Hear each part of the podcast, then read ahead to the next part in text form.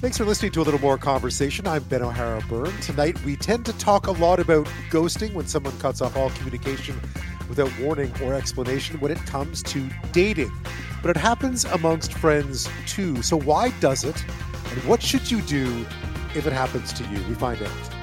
The Prime Minister, the Premier of Ontario, and the CEO of Volkswagen gathered to sing the praises of the German carmaker's new EV battery plant in St. Thomas, Ontario, and lay out details of the investment. It's being called a game changer for the growth of the clean economy in Canada, creating thousands of jobs on site and others uh, off site residually.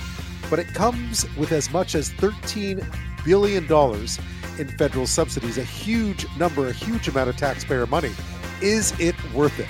Libraries aren't quite the quiet spots of the past anymore, it turns out. Staff in libraries across the country are sounding the alarm about a jump in violence and aggressive behavior that they're witnessing and having to cope with.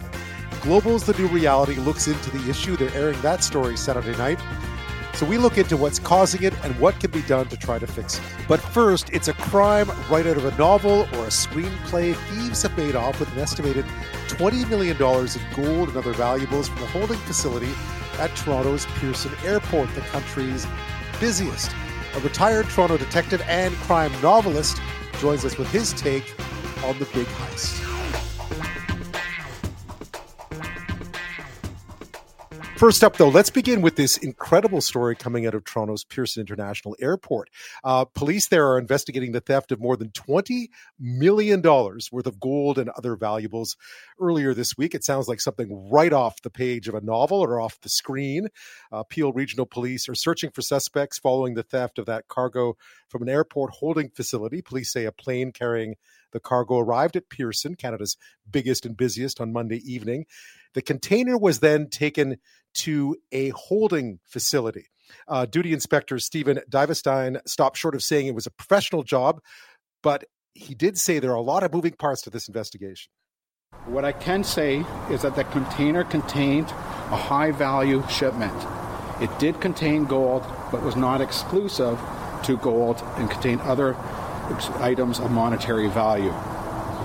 The total worth estimated at this time in our investigation for the property is estimated at just over $20 million.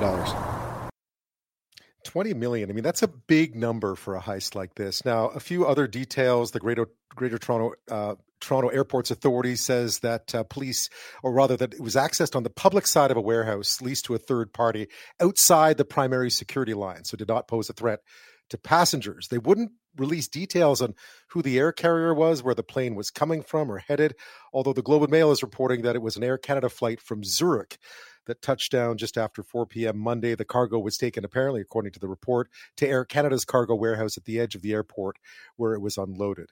Uh, no details on who may have taken it, where the valuables may be now. But we wanted to find out more about this. Who better to do that than someone who is a crime was a crime fighter turned crime writer? Desmond Ryan is a retired Toronto police detective, author of the Mike O'Shea crime fiction series, books such as 1033, Assist PC, Death Before Coffee, and Man at the Door. Desmond, thank you so much. Oh, you're welcome, Ben. Thanks for inviting me in. So this is quite. I mean, this kind of you know the details of it started to emerge late yesterday. This is quite the story. This is a big heist by Canadian North American standards. Yeah, I mean, it's certainly not a case of uh, somebody picking up the wrong luggage. Right. yes, indeed. Yeah, I mean, it has to have been. I mean, we don't want to prejudge anything here, but this wasn't a crime of opportunity. I don't think, or it was, but it wasn't done. Uh, it, it was planned. Well, you know, if it was an opportunity, it was an incredible opportunity for somebody. But uh, no, I, I think a tremendous amount of planning would have to go into this because, you know, as, as was mentioned earlier, you'd have to know that the shipment was coming in. You'd have to know where the containers were going to be. You'd have to know which container to, get, how to access the area, how to remove the stuff, um, and then you'd have to know what you're going to do with the property once once you've taken it because I don't imagine yeah. it's easy to unload bars of gold. No, no, you can't sell them on eBay. That's for sure. Uh, tell, tell me, you know, the police are being, as always, the police are being pretty tight-lipped about this. Why would that be? They must have footage. They must have some idea of who they're looking for and what happened. They're just not sharing it.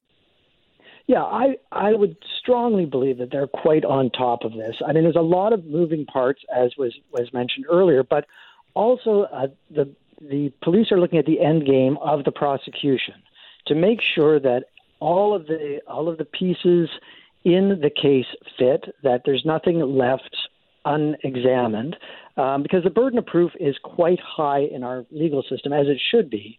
And so they want to make sure that when they're doing the investigation, they don't uh, provide information that could be prejudicial or um, misleading uh, in any way, and to keep the investigation as clean as possible. So I believe that's why so little is being said publicly. Yeah, and it took a while for anybody to even learn about it, right? It took several days before police even came out and said that this, had happened. Um, tell me a bit about the. I mean, I don't know how well you know the security at different different uh, different parts of the airport, but tell me a bit about how much security would normally be in place when that much stuff and valuable stuff is coming through. Well, I, I'm not an airport security expert by any means, but I mean, having been in an airport, as anybody, you know, any of your listeners would know, uh, there's access areas that only uh, you know uh, employees can go into. People have cards they have to scan. Uh, there's uh, cameras everywhere, and I am thinking that if uh, a shipment such as this, that that sort of security would be escalated dramatically. So there must be a lot of footage and a lot of electronic stuff uh, that can be gathered to figure out who was moving, who was where, and uh, at what time everything happened. So, if you were investigating this, where where do you begin? You're, you're, I mean, clearly you're you're looking at the footage and you're looking at who was who was in the building at the time. Well, uh, this is it again too. You're looking at an international airport, and you know there's millions of people. So you would narrow down obviously to who has access to that particular area, and uh, start getting, I mean, seizing all the footage you can.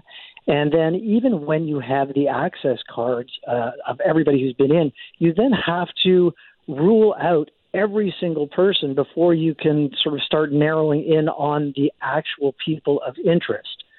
So it's quite an involved process, and I'm assuming that there's a real emphasis on getting the property back. So they want to make sure that they're doing a thorough investigation, and they're also following where the property could be going to get it back before it goes out into the ether.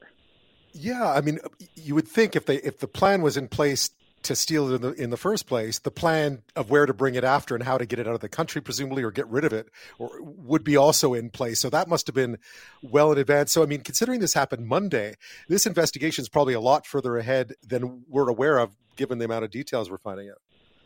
Oh, ab- absolutely. I mean, I I don't believe at all that you know everybody just woke up yesterday and decided they should do something about this. I think there's been a tremendous amount of uh, behind the scenes investigations going on.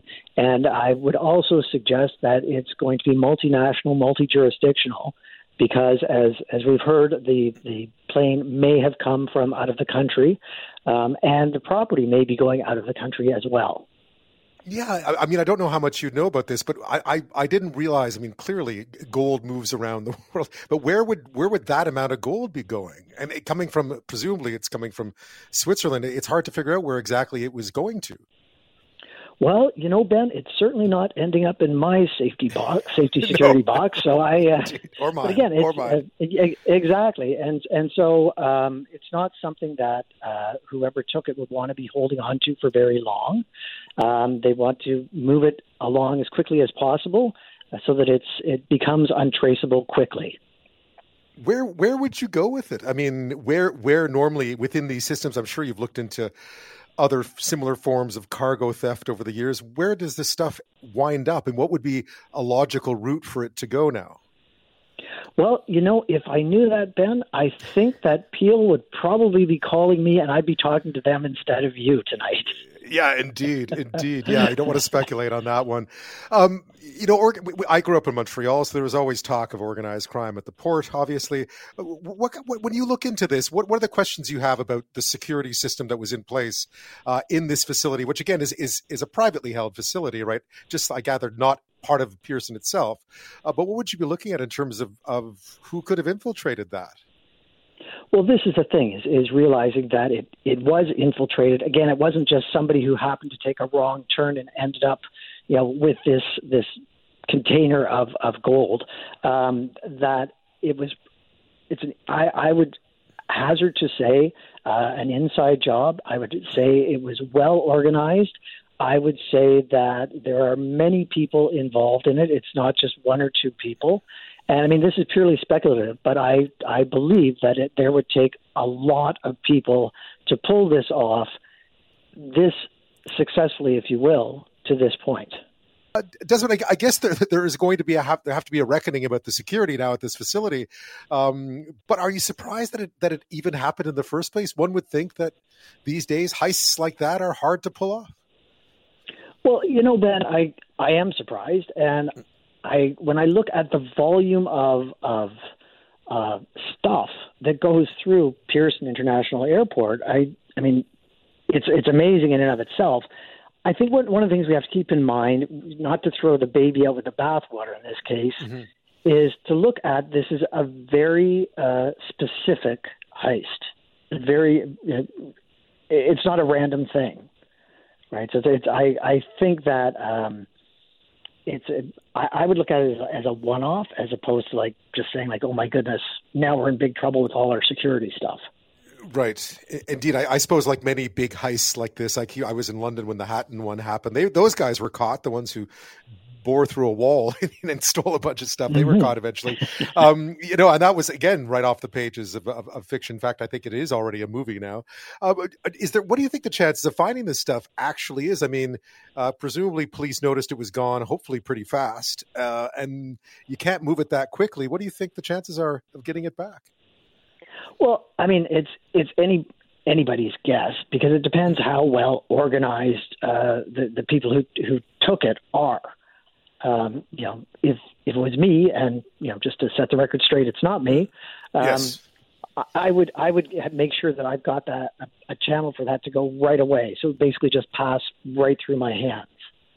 Um, yeah. Now, now, having said that, there's a you know a saying in policing where we say you know we don't catch the the smart ones. Um, so let's hope that that this group of people are not that well organized, or at some point something breaks down because that'd be very helpful for the police investigation. Yeah, Indeed, I mean, organized crime. I mean, this is this is again taking a bit of a stretch, but I think everyone's just speculating at this point about what could have happened based on the movies we've seen and the other heists, uh, similar heists in the past. Um, but but areas where cargo is coming and going have always had issues with organized crime because it's it's such a tempting target. Yeah, and, and I think when we look at organized crime, it's exactly what it sounds like. It is crime that is organized, right? So it doesn't have to be linked to a crime family or anything like that. I mean, if you have you know, more than three people, uh, you know, who are, are getting involved, that's an organization. Like you're, you know, and it's it's a it's not something I would imagine that that they just sort of dreamed up one night over some beers. Right. yes, no doubt, no doubt. I mean, I guess we'll know when we know, right? At this point in time. Uh, but based on your, I mean, you spent a long time as a detective. What do you, when when you look at, at, at who could be behind this? Do you think it's something? Do you think it's one of those sort of a bunch of people who saw an opportunity, or do you think, or do you think this was sort of targeted the other way around? Where, in other, in other words, people were moved in because they knew this stuff was coming in and out. You know, I obviously I, I have the same information everybody else out there has. Um, I I would think that people were brought in, and this is completely speculative, of course, but I I would think that people were brought in knowing that this shipment was going to come in. Because what are the chances of having that group of people in that place at that moment when this shipment came in if it wasn't planned? Right. I mean, I think I think that's that's pretty pretty obvious. I, I, guess I guess the question was more: Do you do you move people in targeting, knowing this is a regular delivery, or is it the other way around? You sort of are you in there and recognize the opportunity? I guess I guess it must be uh, door A, is what you're saying. Yeah, and and again, I, because we don't know, uh, you know where where the the uh, the gold was intended to go, who the recipient was uh, you know, was it a regular delivery or was it a specific delivery that was? We don't we don't have enough information to really right. have an informed thought about it. In in my right. opinion. If it was a specific if it was a specific delivery then this is remarkable because they managed to plan this around a, a one-off. If it was a regular delivery one would imagine they would have but we'll find out. We'll find out. Uh, just before we go you brought up something really interesting because we're about to talk about library violence. And this is something you were of course as an author you talk about. You go to libraries now to talk about your books. This came up uh, for you last night. Yes yes. I, I was doing a library talk uh, with um, uh, colleague of mine, uh, Lynn McPherson, and another crime writer, and uh, the librarian was just mentioning how uh, sort of post-pandemic the the violence in the library has increased. The whole idea of, of libraries as quiet little places to to rest and, and read as is out the window. Well, Desmond, uh, thank you. Well, f- listen on on the heist. I guess we'll find out when we find out, right? For the time being, everyone's just speculating. That's the way it goes, right? But but what a what a what a fascinating crime could be could be the subject of your next uh, Mike O'Shea book, Desmond. Well, you know, I'm not ruling it out. I'm just just putting it out there. So anything you find out, Ben, you let me know, and I'll just take some notes. Okay? I'll I'll let you know for sure. Desmond Ryan, have a great weekend. Thank you so much. All right, take care.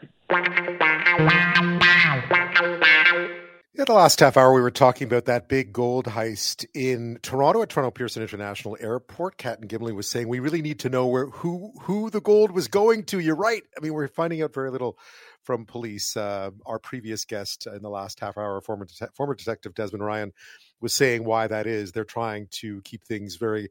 Uh, very close to the to their vest presumably because a they want to find this stuff b they want to be able to prosecute uh, whomever is responsible if and when they are found. We were also talking to desmond because he's become an author. Uh, he's written a crime series a novel a series of crime novels based on a detective called mike o'shea. And he gives talks in libraries. And uh, he was mentioning that last night he was at a library in toronto talking about his books. And the librarian mentioned that there had been a big rise in violence at their library. And that's actually true right across the country. Public libraries, of course, I mean, I go to our public library here where I am quite often. It's big, it's convenient, it's got a lot of stuff. Um, they're one of the last truly public spaces, right? That just about anyone can access for free. Can just wander in, right? I mean, that's the beauty of libraries. And because of that, they've also found themselves coping with a whole set of societal issues that we see playing out elsewhere addiction, mental health, and at times the violence that can come with that. Take these numbers, for instance. A few years back, a survey of more than 500 librarians in four major Ontario cities found almost all respondents had witnessed or experienced violence, intimidation, and harassment on the job. Just over two thirds said they felt unsafe at work a minimum of a few times per month, and sometimes much higher than that. They are staggering numbers. And again, it's not just big cities, it's happening in many many places. Now, this is a topic that Global's uh, current affairs show, new, The New Reality, will look at tomorrow. It airs tomorrow night at 7. Uh, we'll have a preview of that coming up with both the producer and the reporter on that story. But first, let's hear from someone right on the front lines of this problem. Joining me now is Cameron Ray. He's a senior department head at Toronto Public Libraries. Uh, Cameron, thanks for your time tonight. Thank you for having me, Ben. It's a sort of a pleasure to be here. Yeah, it's a tough topic, isn't it? I mean, because I, I feel like I mean I go to the library quite often because it's not too far from where I live here, and I've seen the the change. I've seen it. As a librarian, as someone who works within the system, it, it must be a tough one because you want to help and you want to protect yourself all at once. Yes, I, I, don't have the words for what this actually is. Um, you right. know, I became a librarian because I wanted to give back. I wanted to help people. No one becomes a librarian for the money. Trust me. Right. Um, and so, so within the past, I'd say since 2015, um, you know, I've noticed uh, a huge uptake in violent incidents. And it's really distressing for us on the front lines because our baseline is respect, right? Like mm-hmm. you have to earn our disrespect at the library. And that's what these people are unfortunately doing. Yeah, you've had some scary incidents personally as well. I have, yes, I have been chased uh, with a pair of scissors, like shearing scissors, like for hair. Yeah. Um, that was terrifying. I've been assaulted several times. Um, I've had my life threatened. Any possible slur you can think of to call a white male, I have been called that. It's a huge detriment. Like, I think the burnout has gone up for my colleagues. Like, I have several colleagues who we sort of have formed a group where we get together and support each other, and we're all suffering from trauma. I, I, the time that I spend in the library, it's it's hard to figure because there's a lot of different people who who are having you know who are they're having mental health or addiction issues that tend to congregate towards the warmth and comfort of the library. I've seen it, and it strikes yeah. me that that is only a small portion cause cause the trouble, right? It is. I'd say it's probably less than 5%. percent mm-hmm. um, but that 5% are very loud and they're probably subconsciously attention seeking so that they can you know get whatever chemicals they need released by getting angry at us or whatever the situation may be right i mean a lot of the time they will come here and uh, to the library and and there's no problem for a lot of homeless people or other people with addictions mm-hmm. but there just does seem to be this one particular subset who want to be noticed and they they get themselves noticed by um, harassing and assaulting and yelling at us right as, as, basically as symbols of authority right i mean if you or i mean the same thing's happening to we see with public transit i mean it's yeah. happening for, for people on the front lines and all of a sudden libraries and those who work in them are on the front lines yeah, no, I right. I think that is a huge part of the problem. Is that you know we are one of the last free, truly free public spaces that is all encompassing and welcoming, which I think is amazing, and I'm behind that 100.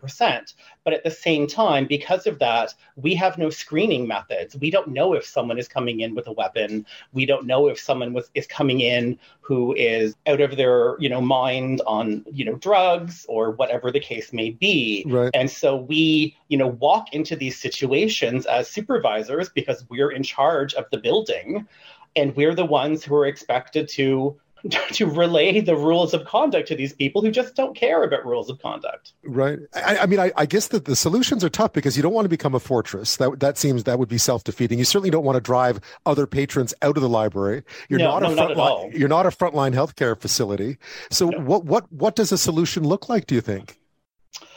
Oh, that is a really tough question, yeah. Well, um, yes, indeed. Right? Like, you know, the Millennium Library in Winnipeg did put in like airport style security, took it out because of complaints, had several murders, and have now put it back in. Right. I'm not sure that's the best solution. I mean, it does.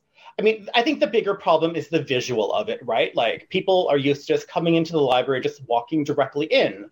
And in this case, they would have to go through you know a turnstile possibly like a metal detector and maybe have to have a library card to get in. And that kind of takes away what you like about about it being a welcoming public space it right? totally Which, takes that yeah. away. It does absolutely. But then at the same time you know these people also take away that sense of a welcoming space.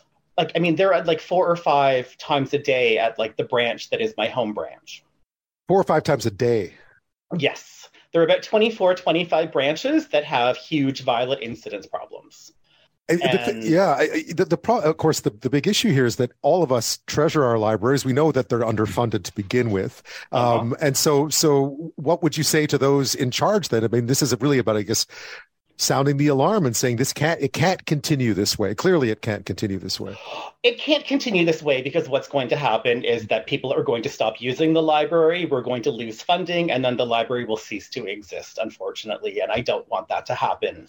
You know if a member of the public gets hurt definitely attendance and, and numbers statistically go way down for a long period of time because people are afraid rightfully so. I don't, like my my thoughts on this is that you know somehow to have some sort of vetting process or something right? That they can't just immediately come in but they have to have a card scanned or right like or something like that. The bigger concern is what is going on in our community in our city that so many people are disenfranchised and marginalized and angry I, that, it feels that way everywhere, right? I mean, I think yeah. that's that's what people can't put their finger on is what what is what's going on here. You know, why are why are the? I mean, they're, they're, they're, the library seems to be one of those areas where it's become sort of a, a node for this kind of stuff. What what about if if you had more?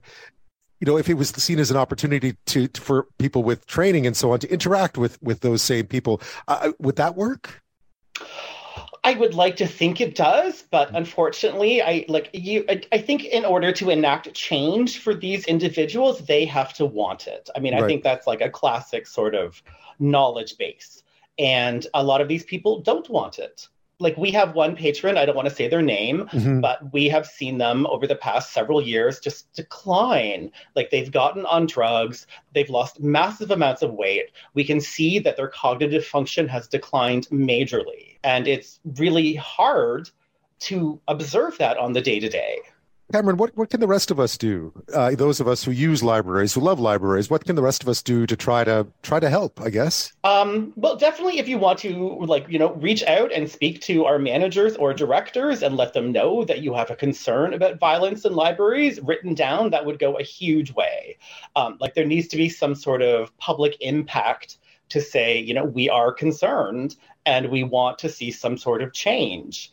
There is no great fix for the library unless we have those people who are being problematic, who are being violent, interested in not being problematic and violent.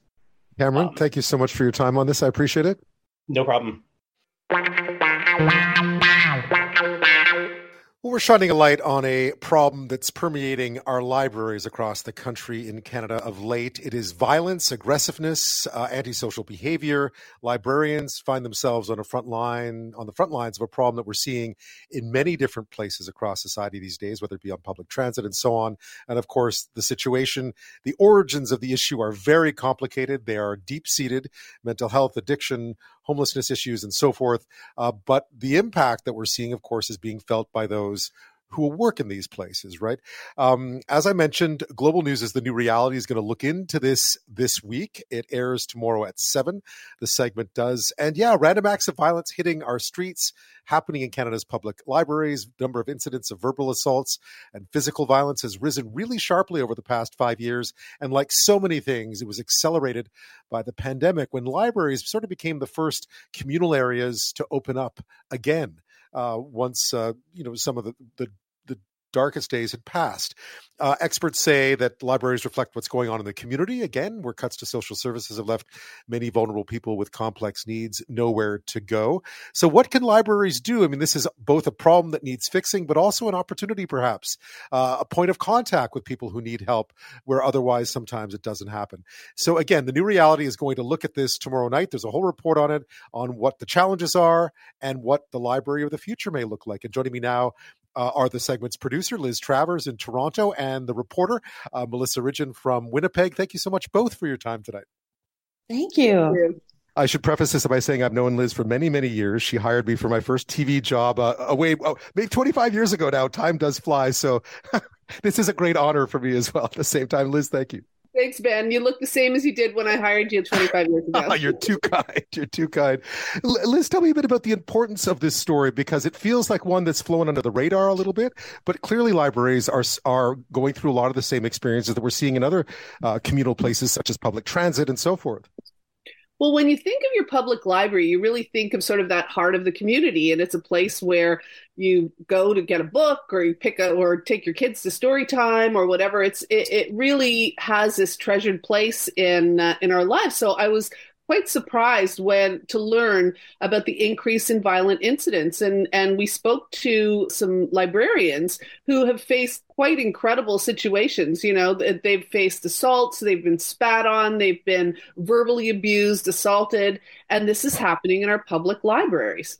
Melissa, you, you, there is one high profile incident that you've been talking about that happened in Winnipeg, but I also get the sense looking at the reporting that a lot of these are not the high profile incidents. They're sort of everyday kind of difficult situations for librarians who aren't necessarily trained as like you know to handle these situations well exactly i mean librarians are not police officers librarians are not crisis workers yet they find themselves fulfilling those roles all the time at work nowadays. And it doesn't matter where you are, what, uh, you know, big city, small city, libraries are experiencing this.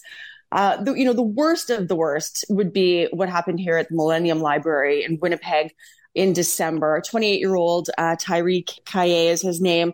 Uh, was at the library using the computers, making plans with friends. There was a an incident, uh, and he was stabbed to death.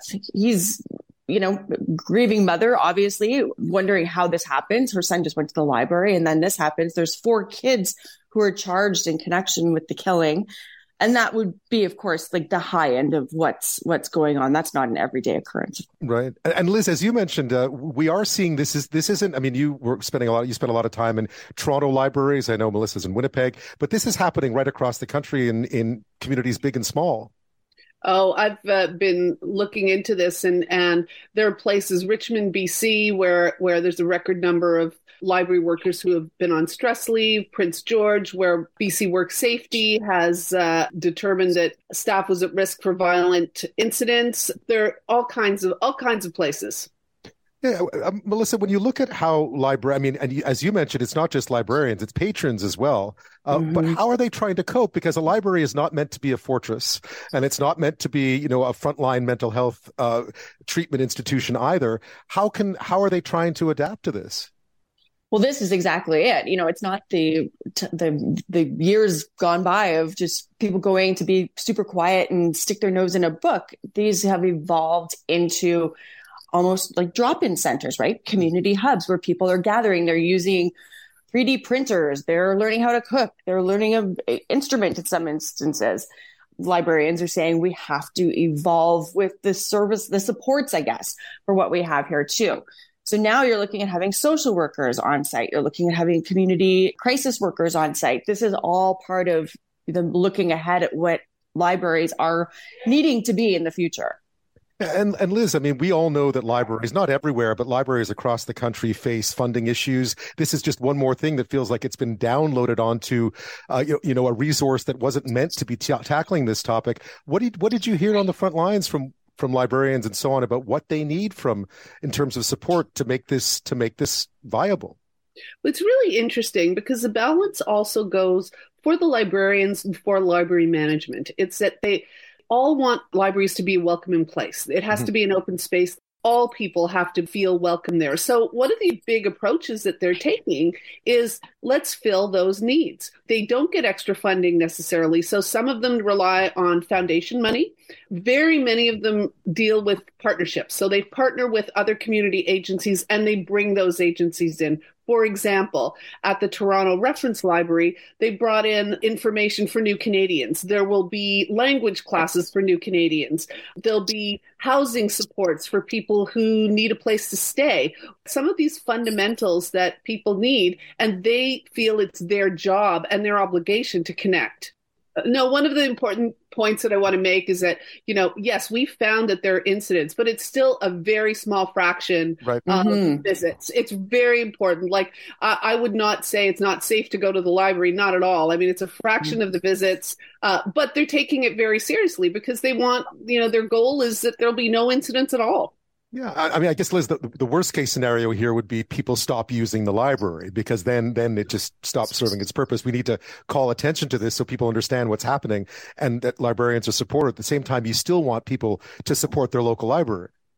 Absolutely, and and so they should because I think anybody who hasn't visited a modern library in the last few years will be blown away by yes. what, what they'll find. Yeah, it's not it's not the the sort of the, the, school library that I remembered from way back. There's so much going on. Uh, uh, Melissa, some final thoughts on just what you what you feel like you've learned from this, what viewers should expect to find when they see your reporting.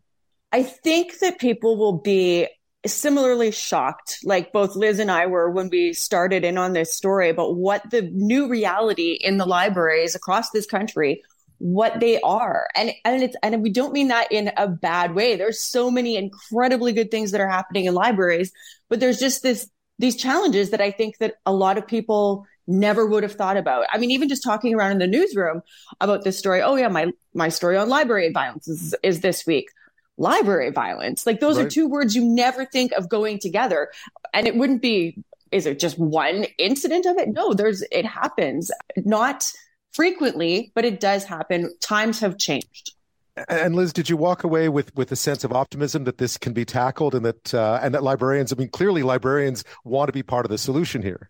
I'm walking away with a whole new respect for yeah. what librarians and staff handle on a daily basis. And I heard one story from a librarian in London, Ontario, and she said when one of her staff was saying, sort of complaining about some of the people who were coming in, and she says they all have stories, and chances are at the end of those stories you'll find trauma.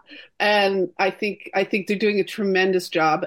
Well, Lis and Melissa, I look forward to watching the full report, which airs tomorrow at 7 on the new reality. Thank you so much both for your time tonight. Thanks. Thank you. Nice to talk to you, Ben. Thanks for having us. Let's head to St. Thomas, Ontario, where the Prime Minister, the Premier of Ontario, Doug Ford, and the CEO of Volkswagen were all gathered today to announce uh, the details of this massive investment in this gigafactory, this battery factory that Volkswagen is going to build. Its first outside of Europe in Canada. I always like to look at headlines from other parts of the world to see how they've absorbed what's just been announced. So here's what the New York Times had to say this afternoon. Canada lands Volkswagen battery plant with billions in subsidies. Prime Minister Justin Trudeau said the assistance was needed to offset incentives offered by the United States. So that's the take from the other side of the border. That pretty much lays it out there because here's how much we're going to be paying for this 13 billion is how much the canadian government up to 13 billion will offer in subsidies the ontario government's offering a lot more now this is a huge project right and the prime minister was quick to point that out in st thomas today the volkswagen ev battery plant is a generational investment in st thomas and in all of ontario and canada this project alone will create up to 3,000 direct jobs and up to 30,000 indirect jobs. In other words, this means good careers for years to come in St. Thomas and great middle class jobs right across Ontario and the rest of Canada. Right. The prime minister hitting not only a lot of his economic notes, but a lot of his political notes in that one, too. Now, the benefits from this have been easy to spot from the outset, right? You attract this massive factory, the first one outside of Europe for Volkswagen. It's in green technology, which everyone is fighting for right now. Uh, and it could spur a whole bunch of other tech, you know, advances here, you know, a big growth in this business in Canada. You sort of like like recruiting a star player, right? You build your team around this one big project. We just didn't know how much it was going to cost the taxpayer, and we found out today. So, thirteen billion over a decade, um, with an upfront capital investment of seven hundred million dollars to build the place. Volkswagen's putting a lot of money in too. But as one reporter pointed out, I mean, it's one of the biggest payouts since the construction of, of the CPR way back when. Uh, you know, the prime minister and Ontario's premier were were obviously challenged about the amount of subsidies going into this. Here's what they had to say. It will provide millions upon millions of batteries to power Canada's auto industry, which is one of the engines of our clean economy. And the economic impact of this project will be equal to the value of government investment in less than five years. That's the math that matters. These are investments that will benefit the entire community now and for generations to come. Volkswagen's new battery plant will create up to, as you heard from the Prime Minister, these are staggering numbers, by the way, 3,000 direct jobs, with another 30,000 indirect jobs throughout Ontario and right across our great country. There we go. The Conservative Premier of Ontario, the Liberal Prime Minister of Canada, together uh, lauding this. Andreas Schotter is a professor of international strategy at the Ivey School of Business at Western University. He's also a former marketing sales controller for North America at Volkswagen. So he brings a unique perspective to this one, and he joins me now. Andreas, thank you so much for taking the time on this Friday night. Uh, pleasure, Ben. Good evening. This is a this is a really big deal. I mean, we, we knew from the outset that, that landing this this commitment for Volkswagen is a, is a game changer. Do you see it that way? Yeah, it could be a game changer. Uh, I agree, and uh, a massive uh, job uh, producing investment is needed. You know, there has been a patchwork over southwestern Ontario. Not too bad in the uh, agriculture and food processing area, but uh, this is massive. I agree. What is missing is the front and the back end of the value chain. That means the mining side and the recycling side, from right. my perspective. I, I, guess the hope is that by bringing this in, I, I, compared it earlier to sort of bringing in the star player on a soccer team or on a basketball mm. team. You bring in something major, and you hope that you build around it, right? Yeah, uh, that's right. But as I said, Canada uh, has this Achilles heel as well. There are the minerals in the ground uh, in remote areas in uh, also northern Ontario, but there's no at this point, I don't see that they will be accessed in sufficient numbers and in, in uh, uh, quick enough ways. But uh, let's hope and see. But hope might not be enough. And again, on the back end, I see an opportunity here in uh, a really new innovation-driven recycling approach, which is needed to make. Uh, EV batteries green in the first place because by itself they are not green. Right. Yes, you make a good point there as well. I mean, the front end has been the end of no end of discussion, right? Why Canada can't has had a real, real trouble with these minerals, given how much demand there is around the world for them. Um, Volkswagen obviously had a lot of different, specifically the U.S., but had uh, had some options here, and they they were willing. You know, they, they I guess they chose the one that's looked like the best financial deal for them. Hmm. I agree. The the financial risk was completely eliminated, or not completely, it's maybe overstatement, but has been largely eliminated for Volkswagen here. However, if it's not working, Volkswagen will be set back in the most important uh, developing market for EV uh, vehicles in the world besides China. And in China, they just fell on uh, uh, behind, uh, you know, from their number one position in automotive sales altogether, and they're far, far behind the Chinese manufacturers in EV sales. So they need this U.S. market desperately, and they need this plan to work for that reason. So let's talk about the money then. I mean, $13 billion, when you look at it as the sort of subsidies the federal government is ponying up, uh, that's an awful lot of money. Uh, as the New York Times pointed out, and this was their take on it, it was because they're competing against Joe Biden and the uh, and the Inflation Reduction Act. They're, they're competing against the subsidies that America is offering. Is it money well spent?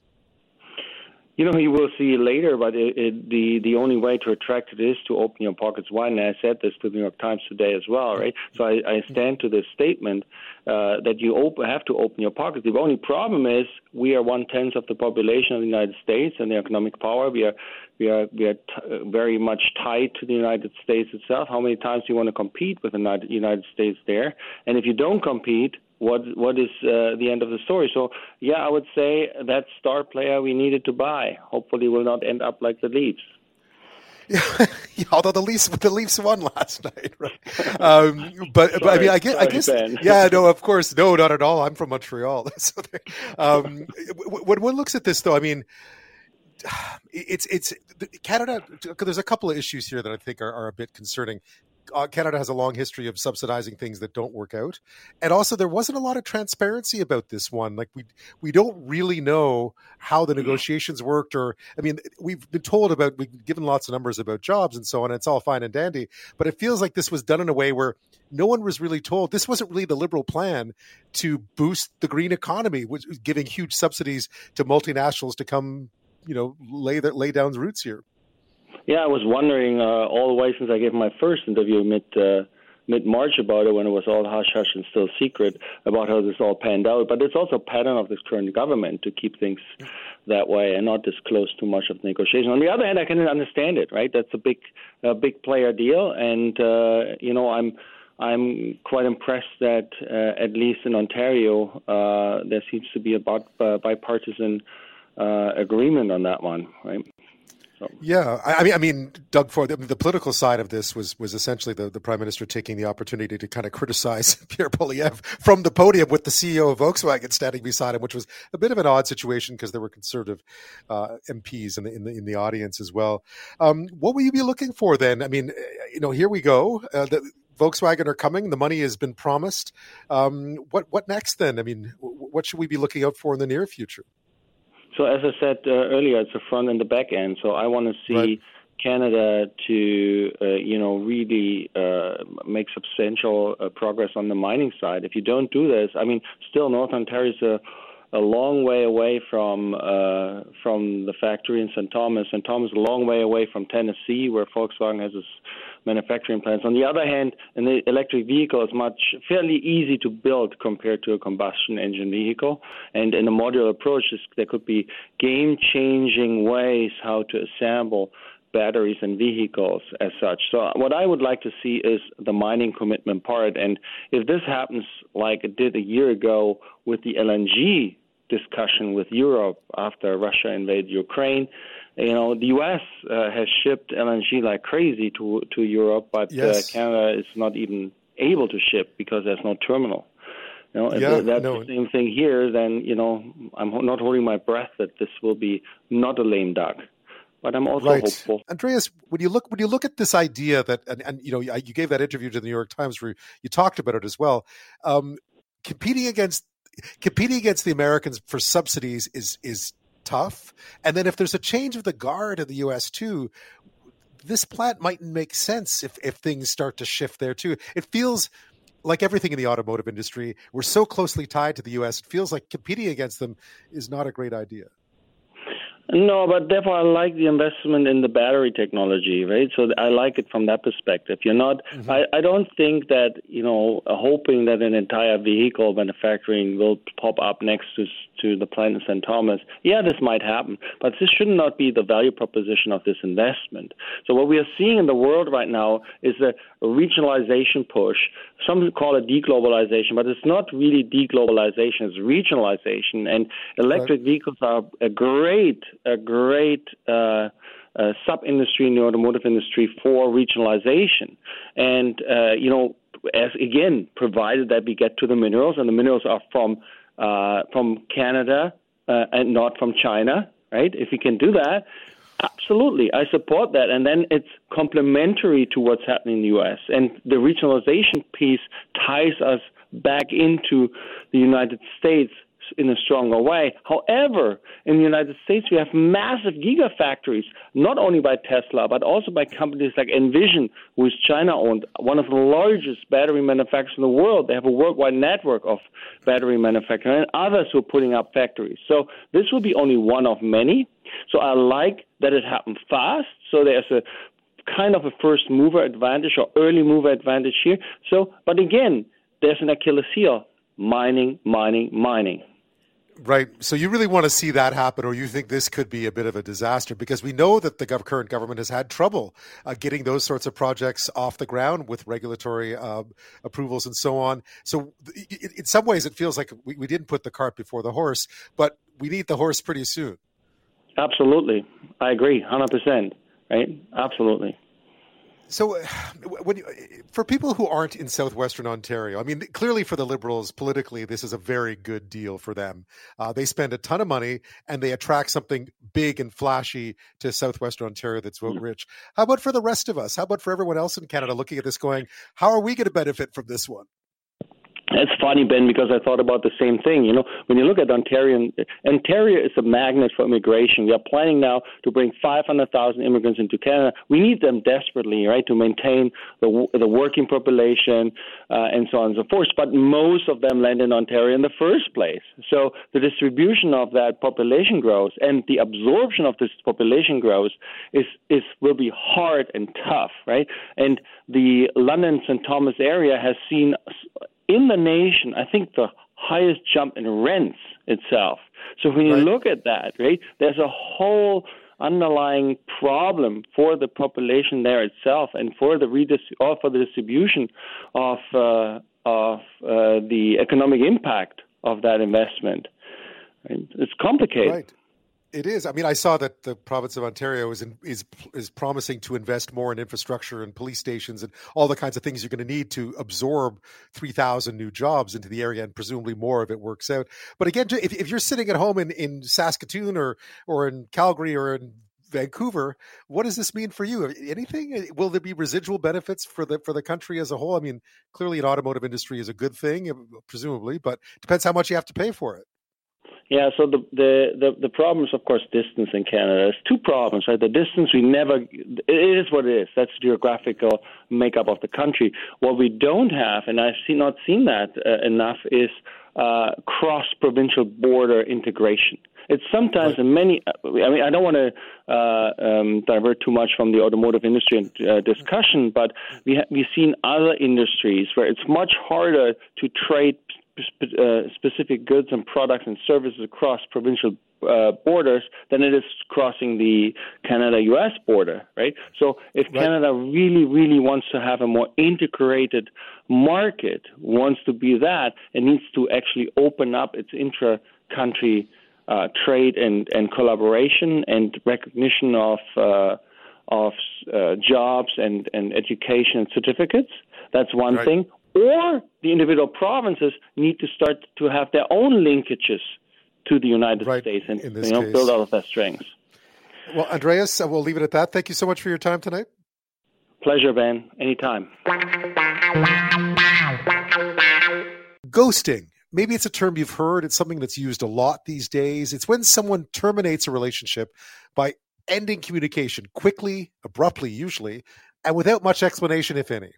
Now, whether or not you'd consider ghosting someone may have a lot to do with how you view relationships in general. We talk about it a lot when it comes to sort of online dating, right?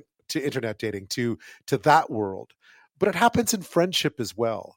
And you know, it's one of those things that that can be um you know, it, it, can it can be damaging. In one study from 2018, 39% of participants said they had been ghosted by a friend. 39%, and that's that's high.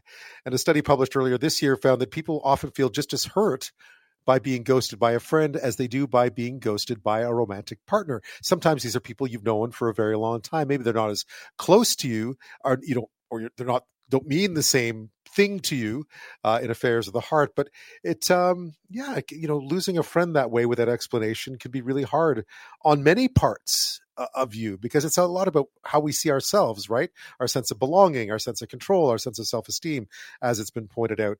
And uh, when someone just cuts you off without warning, and without uh, without reason, it can leave us wondering what went wrong. Now, oftentimes it's not about us, right? It's about them. But how do you cope with it? How common is it? Uh, joining me now with more on this is Michelle Drouin. She's a professor of psychology at Purdue University Fort Wayne and author of Out of Touch How to Survive an Intimacy Famine. Michelle, thank you for your time tonight. Thank you for having me. I mean, ghosting feels like a new term for an old phenomenon, but I guess with uh, as you pointed out, as you point out, when you look at sort of in out of touch, you look a lot at at how you know social media and so on, how technology has changed the way our relationships work. I guess ghosting is a new term for a new era of relationships in some ways. Absolutely. I mean, sure, it's an old phenomenon, but it was never as salient as it is now when you know that it only takes two seconds to send a text message and people always have their phones. So, sure, maybe someone didn't call you back, but I think we were more forgiving 20 years ago that people have busy lives and they may not always be near a phone, whereas now we know that people are constantly connected. So we don't have as many excuses for the people who seemingly cut us cut us off. Right. Yeah, I never held any grudges against the pen pal that stopped writing. You know, the pen pal from abroad that stopped stopped writing forty years ago. Right? You'd think, oh right. well, yeah, yeah, down to write busy. a letter. He grew up. Yeah, he, he, yeah, all of those things. Yeah, uh, and now we are much less forgiving because we expect, and it's common for people to be constantly connected. Yeah, because often you're connected in many different ways. You're connected by email, by you know, by phone number, by Facebook, by any number of places where you can communicate with each other. We so often associate it with the dating world, right? I mean, that's really where I've always heard the term ghosting is sort of within the context of of you know dating apps and so on. Yeah, absolutely. I think because romantic relationships are a big focus of life here, as you said, the matters of the heart are things that we're often thinking about. How do we get it right? And people often talk about ghosting and the pain it causes for people who are just searching for ways to get relationships right. Right. But it happens to friends too. I was surprised by that 39% number, that 39% of people surveyed for that. And this is in a New York Times article. Uh, 39% of people surveyed had said they had been ghosted by a friend. Um, it, it, impacts in a different way, but I suspect it's, it, it, it hurts in a similar way. Yeah, you know, it's interesting. So I just conducted some research on this topic in my lab, and we're presenting it tomorrow, actually, oh, at oh, a great. Midwestern okay. Psychological Association conference. And not only are people saying they've ghosted, they've also blocked friends. And they've also ghosted and blocked family members. So, what I think we need to do when we're thinking about these questionnaires is really widen our scope of what is ghosting. I think now, based on this recent research that we did in my lab, that ghosting isn't always a permanent separation it could be a temporary pause. Someone is just saying, right now, I'm not going to answer the question. I'm not in the headspace to do it. I'm not in the place to do it. And it's also, I think, a question to ask people is, how long did they ghost you? Because I think some people consider ghosting, you know, they didn't respond for a whole week, whereas wow, others yeah. can say, you know, I haven't heard from them in a year. So I think getting some timelines on that ghosting and associating it with different emotions would be a really valuable step in this research. Yeah, no doubt. I mean, I think when I read sort of the articles, or I mean, the and the comments, there's always a lot of people are are an open book about this topic online. Uh, when people write about it, a lot of these were people they had known for many many years who suddenly just stopped, and it it stopped for years and years. There was one I was reading that was, you know, we've been friends for 40 years, and then all of a sudden I haven't spoken or heard from them in a decade. Right, Th- those kinds of things. Uh, you know, so really Yeah. impact impactful friendship breakups, so to speak. Yeah, I mean those those definitely hurt for a lot of the reasons that you already mentioned. Uh, As humans, we have this deep need for love and belongingness. It's one of our fundamental human needs, according to Abraham Maslow, right above needing security and food and Yeah. water. You do have love and belongingness. So it hits us at one of the places where as human beings we are most vulnerable. Not only that, you talk about this sense of control. As human beings, we want to see how things finish. We don't like leaving things unfinished. And so when someone ghosts you, instead of giving you an explanation, it leaves a lot unfinished. So we're left then with this sense of confusion about the status of this relationship. As humans, we are also socially adept beings. So we're used to thinking about what other people think. And that's actually helpful. That's a great quality to have as human being. If you didn't ever think about how other people think, then you probably wouldn't have many friendships. So I think the people who probably it hurts most are the people who really value friendship and can put themselves in another person's shoes. But I think one of the things that people are forgetting in this is that their life ticked on and they were dealing with things that maybe you didn't recognize or realize and maybe the relationship changed in a way that you did not perceive but they perceived and sometimes people just want to avoid an awkward conversation and therefore don't have that conversation. So your own sense of urgency about it or your own need of closure may not match the rhythm of the person who ghosted you.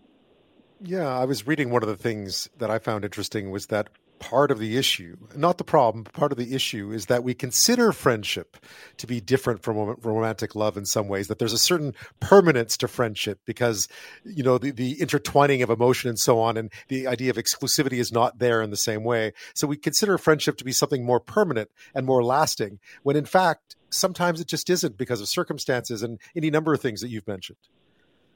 Absolutely. And I remember in that New York Times article, they talk about this friendship that this person had had in college and how they drifted apart after this person had, you know, made an attempt to contact them again. And I just think contexts of lives change. And some people don't have the capacity to sustain a friendship as their context changes. I think that right now ghosting hurts when we think about it within the confines of romantic relationships. I think when we lose a close friend because of that longevity, it's really unexpected. You expect friendships to last forever. And mm-hmm. romantic relationships, I think people enter with a healthy dose of you know non-idealism. They know that you know relationships sometimes end. Romantic partners 50% of marriages end. So if you're just talking a basic romantic partner someone you meet in a dating app obviously being ghosted doesn't feel like that. But as you said these friendships you expect that they're going to last forever. So when someone isn't feeling it and they they want to leave that friendship i think it's really shocking to people that they would just be ghosted We're talking about being ghosted this half hour, not specifically in the dating world or on a dating app where it's quite common, but but by friends because it is less common. It's something that's been uh, reported on recently. Michelle Drouin is my guest this half hour. She's a professor of psychology at Purdue University Fort Wayne. She's done some research on this recently as well. I didn't want you to give up what you're about to announce or disclose tomorrow at this conference, but um, I, I guess one of the big questions is if you're on the receiving end of this, and I guess we always look at the receiving end of this, if you are the one uh, being ghosted, not the ghostee, so to speak, uh, what should you do? Because I guess part of the problem is it, it really eats people up wanting to know why, right? And sometimes you're just never going to get that answer. Yeah, I think that one good strategy is to just be honest. If you've been ghosted and you really want that person back in your life, then reach out to them and say, I would love to have you back in my life. I'm not really sure what happened, but if you'd like to contact me, I'm always open to it. I think that would be a really nice way. And if you don't hear from them, understanding that no response is a response. If people ghost you, they usually have a reason why. And, you know, before the break, I talked about this rhythm. I think we mm-hmm. often lose sight that we have this internal rhythm, which may have an, a sense of urgency when you feel you're being rejected by someone because we're super sensitive to rejection. But what you have to recognize is they might have other things going on in their life. And that rhythm that you have doesn't necessarily match their rhythm.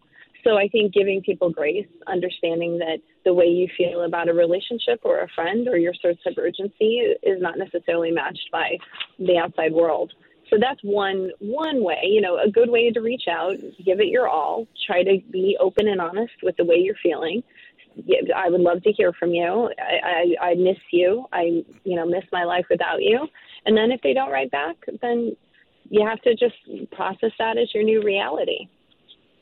Yeah. What about the person who's done the ghosting? Is there a way you can repair that damage? Because I get the sense what happens sometimes, especially with friends, uh, but also within within romantic life as well, is that it escalates, right? So all of a sudden there's a period where you don't speak to each other, and then all of a sudden that becomes there's no one wants to take the first step, right?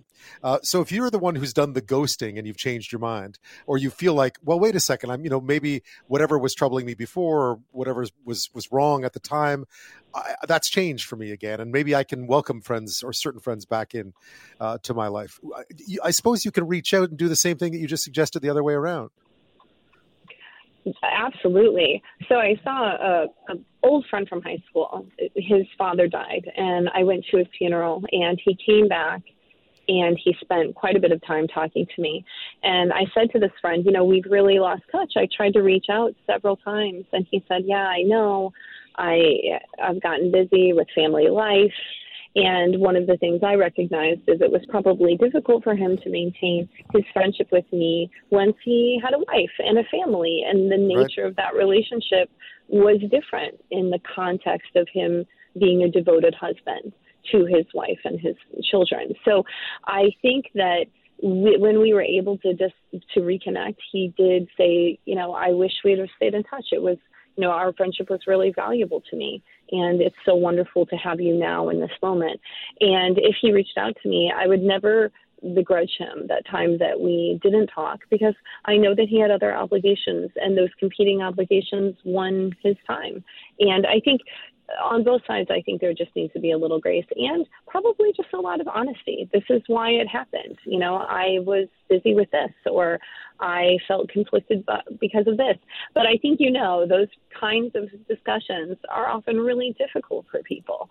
It's oh, yeah. sometimes easier to ghost than to have a difficult conversation about why someone did it in the first place. But if they if they can be honest and say this is why, I think a lot of people would extend forgiveness. Yeah, I, I, was. A lot of the comments were interesting um, to to the to the to a variety of articles I've been reading because there's a whole subset of people that think that that ghosting someone is really the ultimate sign of cowardice and disrespect. Right? That there is never mm-hmm. an excuse that you could always sort of say, "Listen, uh, you know, I don't think we should be friends anymore." And yet, I don't know how many people who, who would actually have that conversation it would be really difficult. It's really hard to tell people negative things or to tell them how you really feel. And some people think that ghosting is a way of letting someone down easily rather than having a hard conversation about what you don't like or you know resentment that's built or it, just the myriad reasons why people would end a relationship those can be hurtful words. So I think that anyone who's ever had a bold truth told to them that was difficult to hear would also say that that hurts. What it doesn't leave, though, is that uncertainty that I talked about before the break. That uncertainty that really irks us as human beings because we want to know the end, we want to know the answer. And, right. you know, sometimes giving them that finality it, it, it is helpful. Uh, let me say one more thing because I think some people ghost because they want to leave that book open. They don't want to completely tell you, hey, I don't want to be friends with you anymore because I think they want to maybe leave open the opportunity in the future to go back to that friendship if they want to. So I never think of ghosting as a permanent closure. What I think of it is, I'm just not feeling this right now. And again, right now can be a day, right now can be a week, a month, a year, a decade, um, but they just aren't feeling it right now. And I think if we adopted that reframe, that a lot of people would be able to take ghosting a little bit better than it's usually taken. Yeah, it's not taken well uh, uh generally. Michelle Drouin, thank you so much for your time tonight. I appreciate it. Yeah, thank you so much. Meter or two in a lifetime. Now it's, you know, a, a meter in a lifetime. So we have to do something about it, or it's going to be extremely difficult and maybe not effective to armor all the the the the, um, the sea the the shorelines. As this, I, I talk about Shanghai right. also. I mean, and and Shanghai essentially is armored.